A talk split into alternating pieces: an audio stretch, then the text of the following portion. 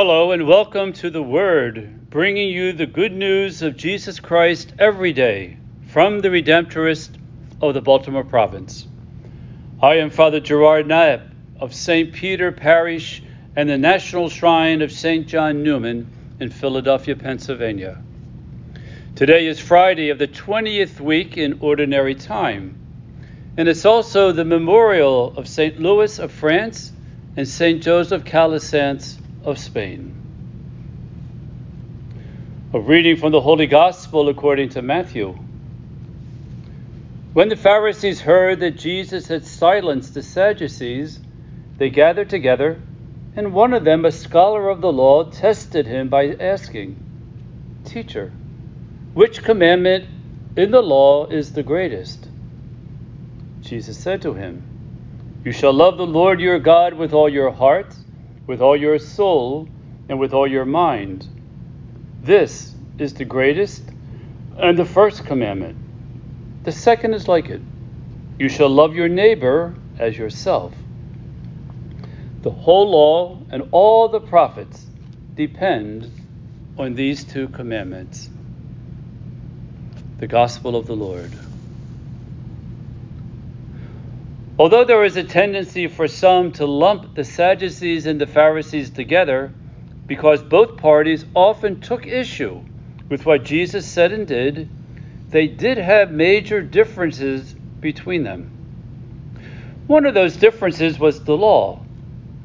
The Sadducees believed in and followed only the laws and commandments that were written in the Pentateuch, while the Pharisees followed those laws and commandments in addition to various interpretations that were a part of the so called oral tradition.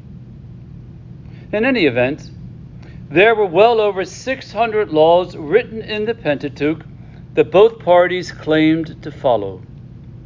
Since very few, if any, could follow and even remember all of the individual laws, there was an interest in prioritizing them so that at least the more important ones could be followed. Matthew states that the scholar of the law asked the question about what commandment in the law is the greatest to test Jesus. Maybe that was true, so that he or the Pharisees could find fault with Jesus' answer in order to discredit him. On the other hand, Mark softens the encounter by giving the impression that the scholar was simply curious on how this new rabbi would answer a frequently debated topic. In his response, Jesus simply hearkened back to the Pentateuch itself, quoting from the book of Deuteronomy, chapter 6, verse 5. You shall love the Lord your God with all your heart, with all your soul, and with all your mind. Although this would have answered the scholar's question adequately, Jesus was not finished because he added that second commandment, also found in the Pentateuch, quoting from the book of Leviticus, chapter 19, verse 18. The second is like it you shall love your neighbor as yourself.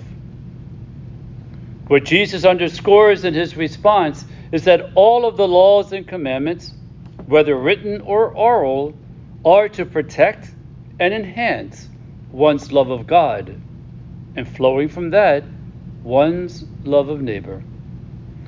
Added to that is the one idea that you cannot separate love of God from love of neighbor.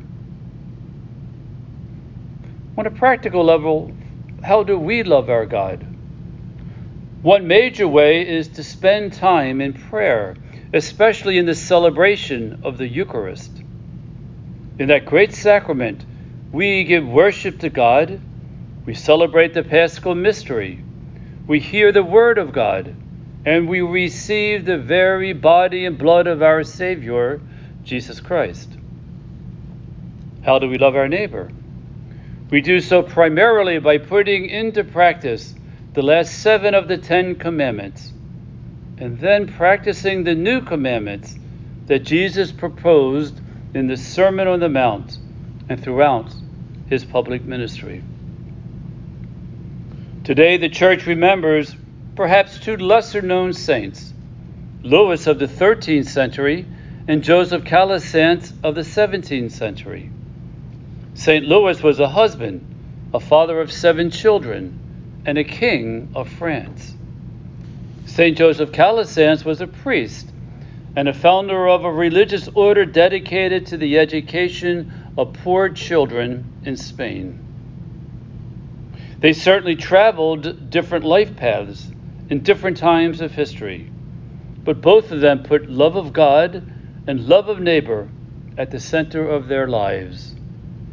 Let us ask St. Louis and St. Joseph Calasanz to pray with us and to pray for us that no matter what our situation in life is, we will imitate them and fulfill the two great commandments of loving the Lord our God with our whole heart, with our whole soul, and with our whole mind, and of loving our neighbor as ourselves.